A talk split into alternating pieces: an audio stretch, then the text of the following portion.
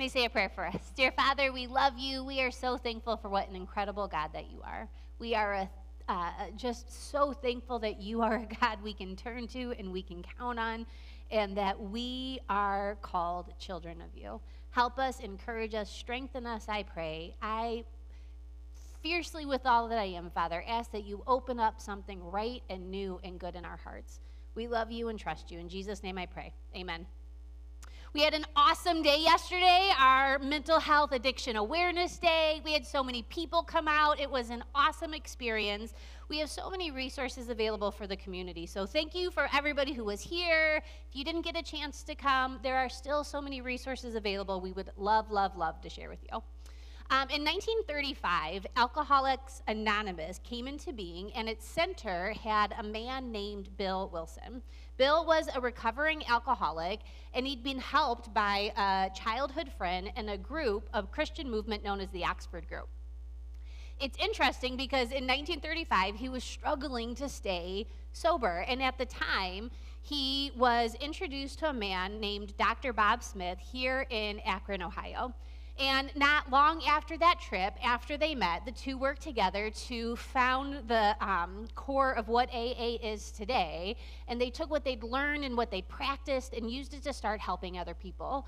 Groups started in New York City, in Cleveland, and in 1939, they published their big book of Alcoholics Anonymous. And in the book, they explained their philosophy, the methods they've been practicing, and what they called the 12 steps of recovery. Now, it's interesting because here we are, and today AA is estimated to be about in 180 nations across the world. And this work has had an impact on so many people's lives. The 12 steps allowed people who had been ruined or drowning in addiction to find health and recovery. Now, it's interesting because if you're not part of a group like this, maybe you haven't heard these steps before. At the core, these 12 steps sound like this The first step is we admitted we were powerless over alcohol, that our lives had become unmanageable. The second step was that we came to believe a power greater than ourselves could restore us to sanity. The third step was we made a decision to turn our will and our lives over to the care of God as we understood Him. The fourth was we made a searching and fearless moral inventory of ourselves. Fifth, we admitted to God, to ourselves, to another human being, the exact nature of our wrongs. Six, we were entirely ready to have God remove all of these defects of character. Seven, we humbly asked Him to remove our shortcomings. Eight, we made a list of all of the persons we had harmed and became willing to make amends. Nine, we made direct amends to such people wherever possible, except when to do so would injure them or others. 10, we continued to take a personal inventory, and when we were wrong, we promptly admitted it. 11, we sought through prayer and meditation to improve our conscious contact with God as we understood Him, praying only for knowledge of His will for us and the power to carry that out. And 12, having had a spiritual awakening as the result of these steps, we tried to carry this message to alcoholics and to practice these principles in all of our affairs. And these steps, groups of people for all of these years have been practicing and working together. Now, it's interesting because a Franciscan priest named Richard Rohr was moved by the spiritual connection of the 12 steps. And he wrote a book based on a series of talks that he'd given called Breathing Underwater. And his idea in this book is that we all suffer from unhealthy dependencies. And we're constantly turning to these dependencies in hopes that it's going to finally make life feel better. He said, but again and again, we find not only don't we feel better, we feel worse than we did before.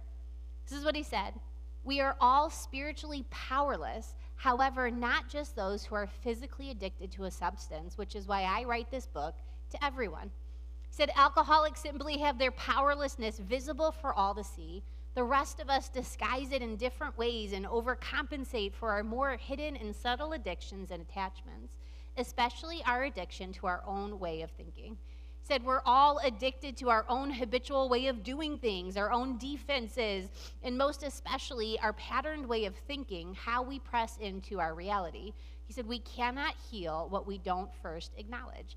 So, in this book, it's so interesting because he weaves together the 12 steps into a path for healthy growth in our faith and how we do life. And we're going to kind of look at the 12 steps and weave that into spiritual growth in our life over the next coming weeks.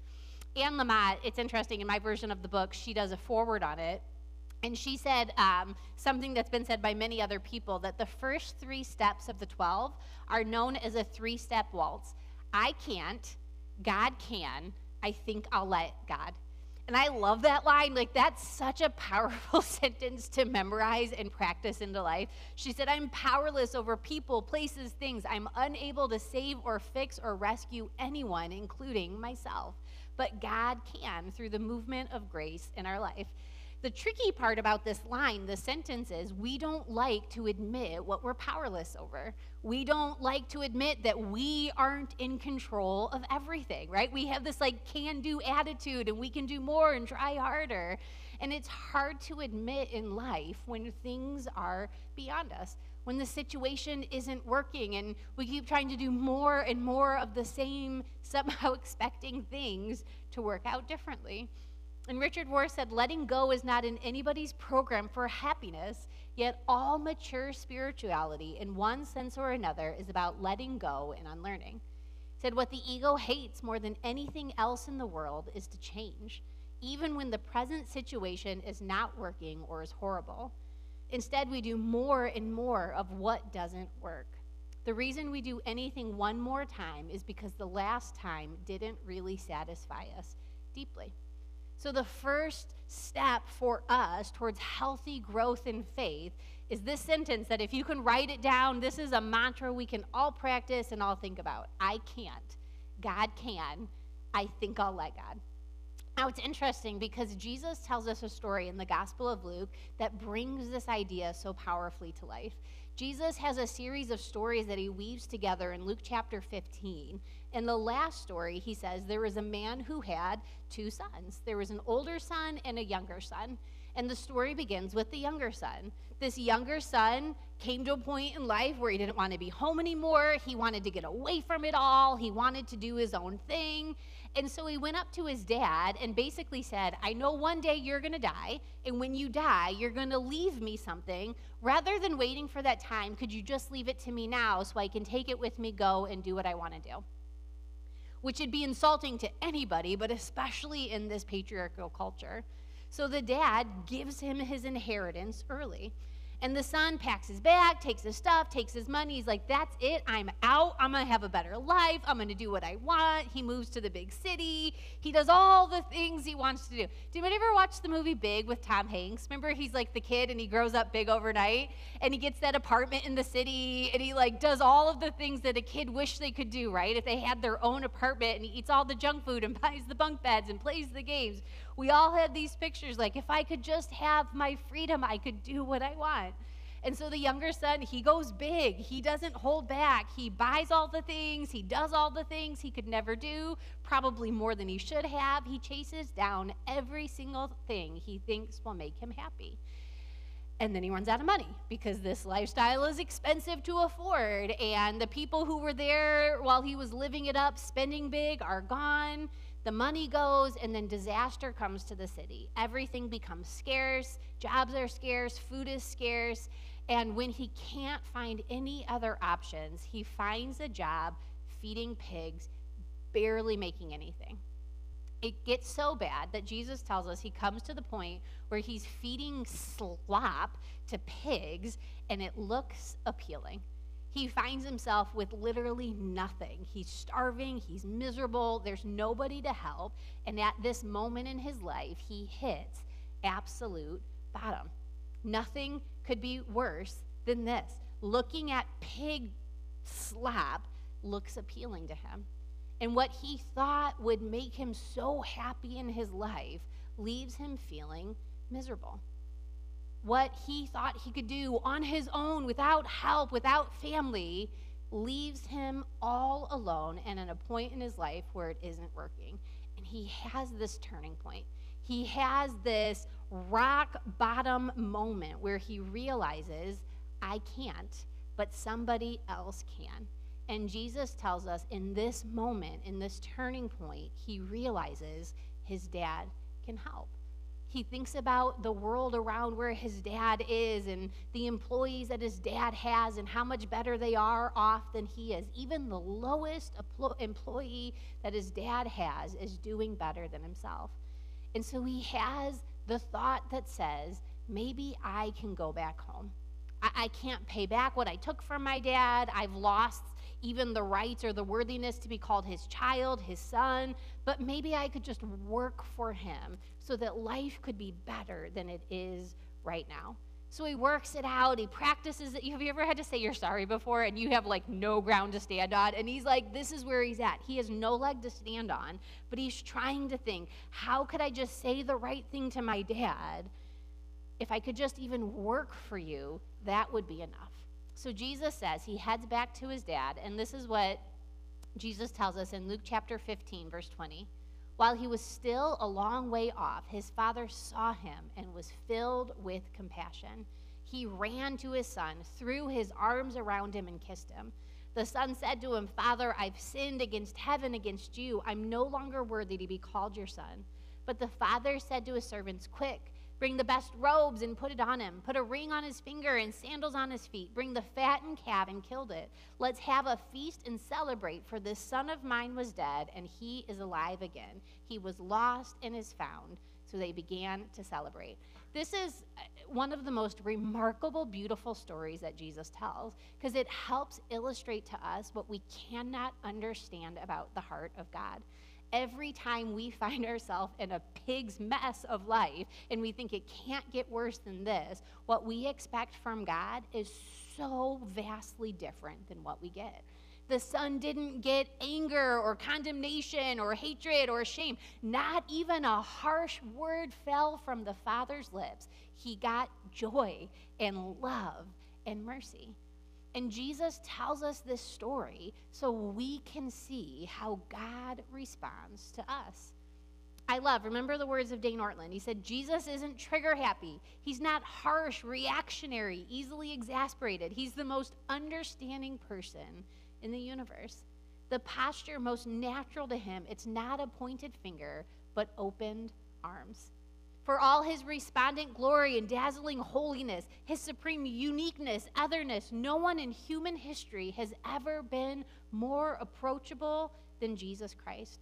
No prerequisites, no hoops to jump through. The minimum bar to be folded into the embrace of Jesus is simply open yourself up to him. It's all he needs says you don't need to unburden or collect yourself and then come to Jesus. Your very burden is what qualifies you to come. No payment is required. He says, I will give you rest. He doesn't get flustered and frustrated when we come to him for fresh forgiveness, for renewed pardon with distress and need and emptiness. That's the whole point. It's what he came to heal. Jesus doesn't throw his arms up in the air when he engages sinners. He is calm tender, soothing, restrained. He deals with us gently.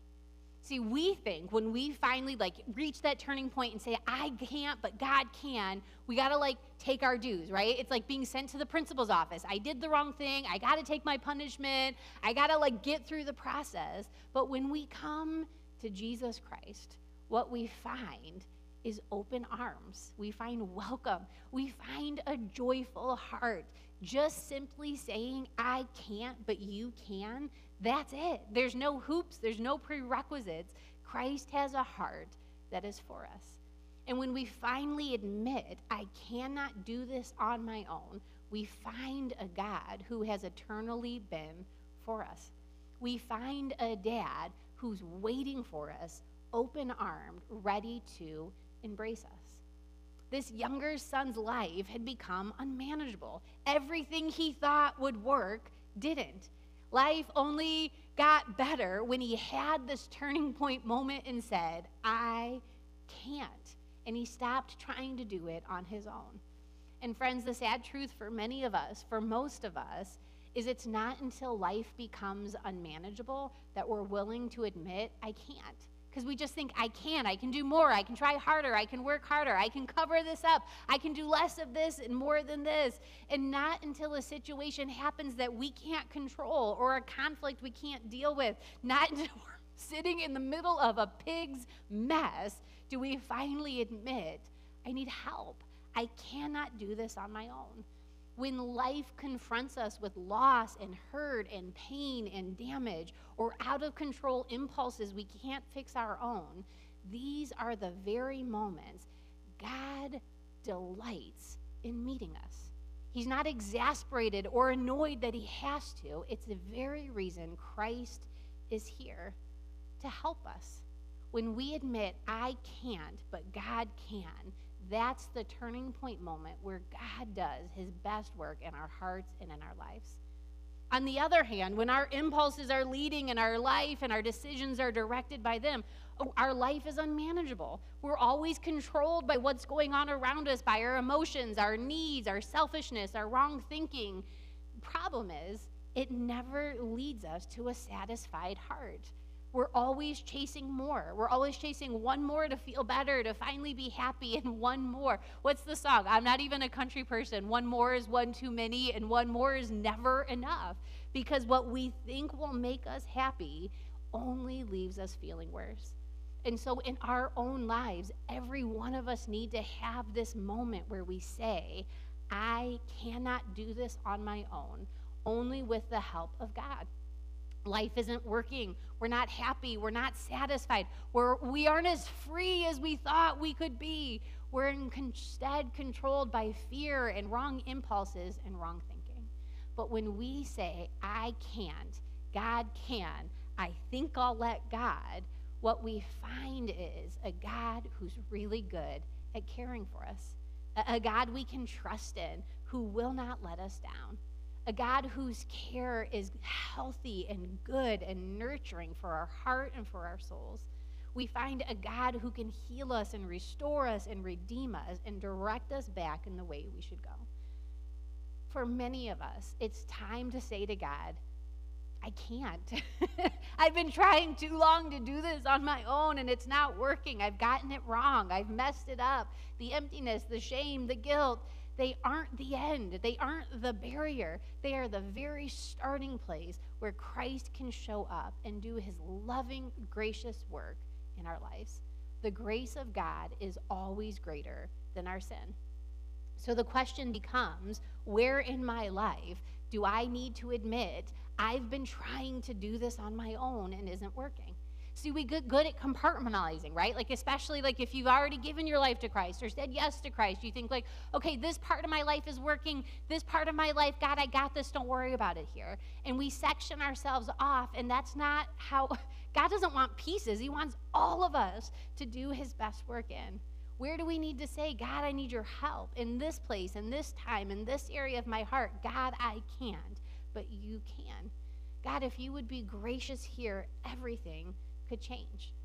What's waiting for us on the other side of surrender is a God who is loving and merciful, who is willing and ready to help. But what's interesting is that Jesus tells a story about two sons. The younger son story, we're familiar with it. Some of us have lived it 15 times over. We've heard it before. We're like, yeah, crazy wild living. Everybody's got to try it once. But so many times we miss the story of the older son.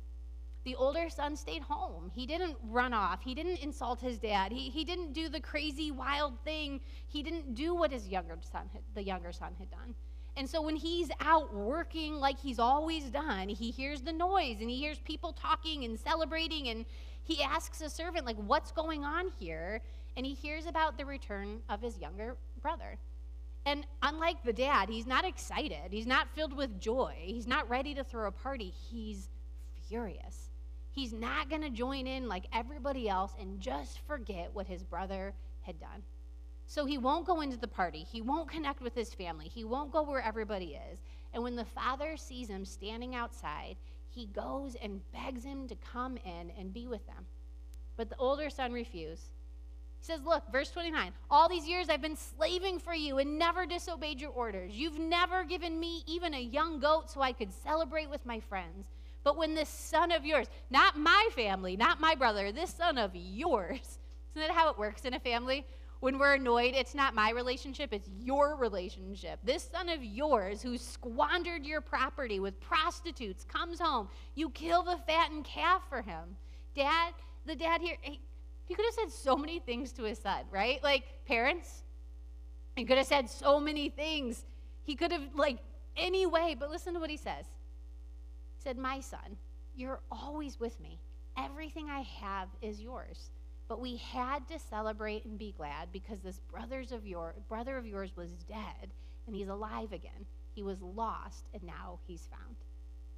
Now, it's easy in our lives to see where we've been the younger son, right? Where we're like, I got this, I can do this on my own, I don't need any help, I'm going to try it my own way. It, we've, we've chased after these things. It's harder to see where we've been the older son. But Jesus tells us this story of both sons because he wants us to see both of them moved away from the dad. Both of them rejected the father in different ways. The younger son rejected him in this crazy, wild, leave me alone, I want to do everything on my own, my way. But the older son did it in a very different way. He became angry and filled with pride. He was hardened and cynical, and it was about doing the right thing and the rules and all of the rights and the wrongs and fairness. And the same thing happens to us. It's easy to get hidden behind religious good works and a false sense of self. If I'm doing the right thing, then they should have to do the right thing too, right? Especially in a family. There's like a fair economics that we argue. I don't know whoever taught us that, but it's like at the core of who we are. In a family, it has to be fair. If this is expected of me, it should be expected of them, and how dare they do anything less? And in our own life, righteousness and pride they don't just take hold of us, they take hold of a relationship to God. Instead of saying, God, I love you, this is how I'm going to express it in my life, we're saying, God, you owe me. I-, I did the right thing. I'm the good kid here. I never messed up. I didn't do what they did. I didn't do this bad or this bad. I did these right things. There's no kindness, no gentleness, no mercy, but we do the right thing, darn it. And God now needs to do what I expect him to do problem is we get this manipulative relationship with God and we miss all of the ugliness that lives inside of our hearts. Everything on the outside gets cleaned up, life is in order, we're doing the right thing, but anger and resentment are eating away at our hearts. Righteousness has now become our way to hurt and squash people, and we think we're doing the right thing. That's the hardest part about it. It's so wrapped up in religiosity and doing the right things and good things over bad things that we make them ultimate things and our lives become corrosive. But we think, I love God, I'm doing the right thing. You obviously are a bad person. God just needs to keep up his end of the bargain. I'll do my part. And inside, it's a mess. The religious exterior hides the heart that isn't healthy or whole. Our lives become unmanageable. It's just harder to see because it's wrapped up in a religious exterior that's polished nicely, that says the right holy things. But surrender here is just as necessary as it is for the younger son. One more time, Richard Rohr said, Surrender will always feel like dying, yet it's the necessary path to liberation. It takes each of us a long time to just accept, accept what is, accept ourselves, others, the past, our own mistakes, and the imperfection and idiosyncrasies of almost everything. The ego will always prefer an economy of merit and sacrifice to an economy of grace and unearned love where we have no control. Listen to how powerful this is. When it's about merit and sacrifice, I'm in control. I'm saying to God, I merited this. I earned this. I sacrificed this. When it's about grace and unearned love, I'm handing over the control to God and saying, I can't, but you can. When it's about merit and sacrifice, I have the power. It's in my hands and what I do. When it's about grace and unearned love, it's wholly in the hands of God. I love somebody, something has to break our primary addiction, which is to our own power and our own false programs for happiness. We think both ways wrongly. And this is where God meets us. Not by our power, not by our might, not by our spiritual goodness are any of us saved, but only by the sheer generosity, grace, and love of Jesus Christ. This can be harder to challenge than the other. If keeping, this is so hard, but please hear me. If keeping the rules were enough, if just doing more of the right thing was enough, we wouldn't have needed Jesus Christ to come into the world and be God with us. Another prophet could have come along and said, Hey, let me just help you see these rules better. Or another teacher could have come along with a new analogy to show us how to keep doing better. But by the works of the law has no one been saved. The law, the rules only ever existed to show us where we come up short, just how much we need help because nobody can be perfect all the time. We all fall short.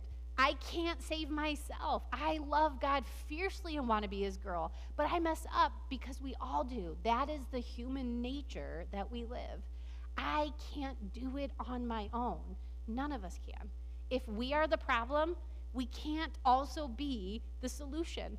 We need something beyond ourselves, greater than ourselves, which is why God said, I will step into the story of your history and be God with you. And Christ came in to do what we could never do on our own. He didn't send another prophet, another teacher. He stepped into our story to do life with us because it was the only way that things could change. Only Christ. Timothy Keller wrote this beautiful little book called The Prodigal God, and it's on this story in Luke chapter 15 that Jesus tells. It's powerful. It's a, it's a little book if you want to read it. It says nearly everyone defines sin as a breaking a list of rules. Jesus shows us that a man who has violated virtually nothing on the list of moral misbehaviors can be every bit as lost as the most profligate, immoral person. Because sin isn't just the breaking of rules, it's putting yourself in the place of God, Savior, Lord, and Judge. Said Jesus didn't divide the world into the moral good guys and the immoral bad guys, right? We like duality. That's that's a God we create. It's good and it's bad. It's uh, right and wrong. That's our nature. But Christ shows us everyone is dedicated to a project of self salvation, to using God and others in order to get power and control from ourselves. We are just going about it in different ways said, even though both sons are wrong, the Father cares for them and invites them both back into his love and his feast. This is where Christ shows us the greatest understanding we have at the heart of God. When the father sees the younger son, what does he do? He runs towards him. This was so inappropriate in this culture to pick up your robes, to run out like that. It wasn't behavior, right? You didn't act in, irreverent this way. But that's how much the dad's heart is for his kid, and it's God's heart for us. He doesn't wait for us to get life figured out and working and perfect. He doesn't even wait for us to realize, I can't, He can. He already moved towards us. All of it. God says, before you even knew I existed or that you needed me, the plan was in place that you might know you are loved, valued because of Jesus Christ.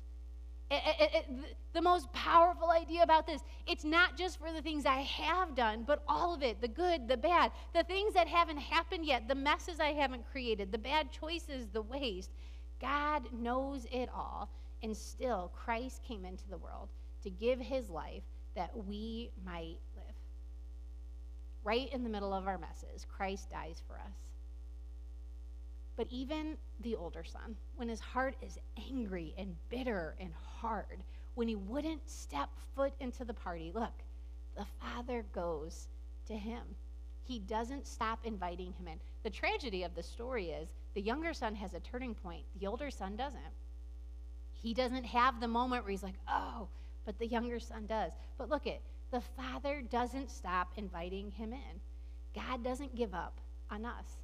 He never stops reaching out and inviting us into a life with Him.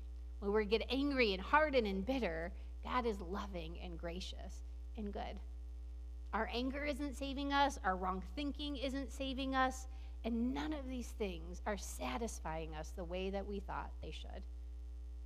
Instead, what we can't do on our own, God can. And He delights in helping us, loving us. And it is the exact best time to try. To hand over our whole self to Him, our whole heart, our whole lives, our minds, our bodies, all of it, so He can do His very best work. Right where we are drowning, God sends rescue to help deliverance. He's good at it. He's better at it than any of us could ever be. And He promises that when we have this moment, He is there and we will find a fullness of life, a promise we can count on, a faith we can build our lives on that we could not ever have any other way. Dear Father, I pray that you would help us. I pray that you would speak truth into our hearts today. I pray, Father, wherever we have chosen to try and do this on our own, we would admit, God, we can't, but you can. I pray that you would give us the courage to let you try.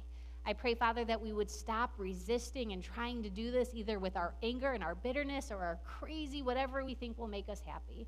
I pray instead, Father, that we would turn to you, open our hearts to you, and admit we need you more than we need anything else. Help us, I pray. In Jesus' name, amen.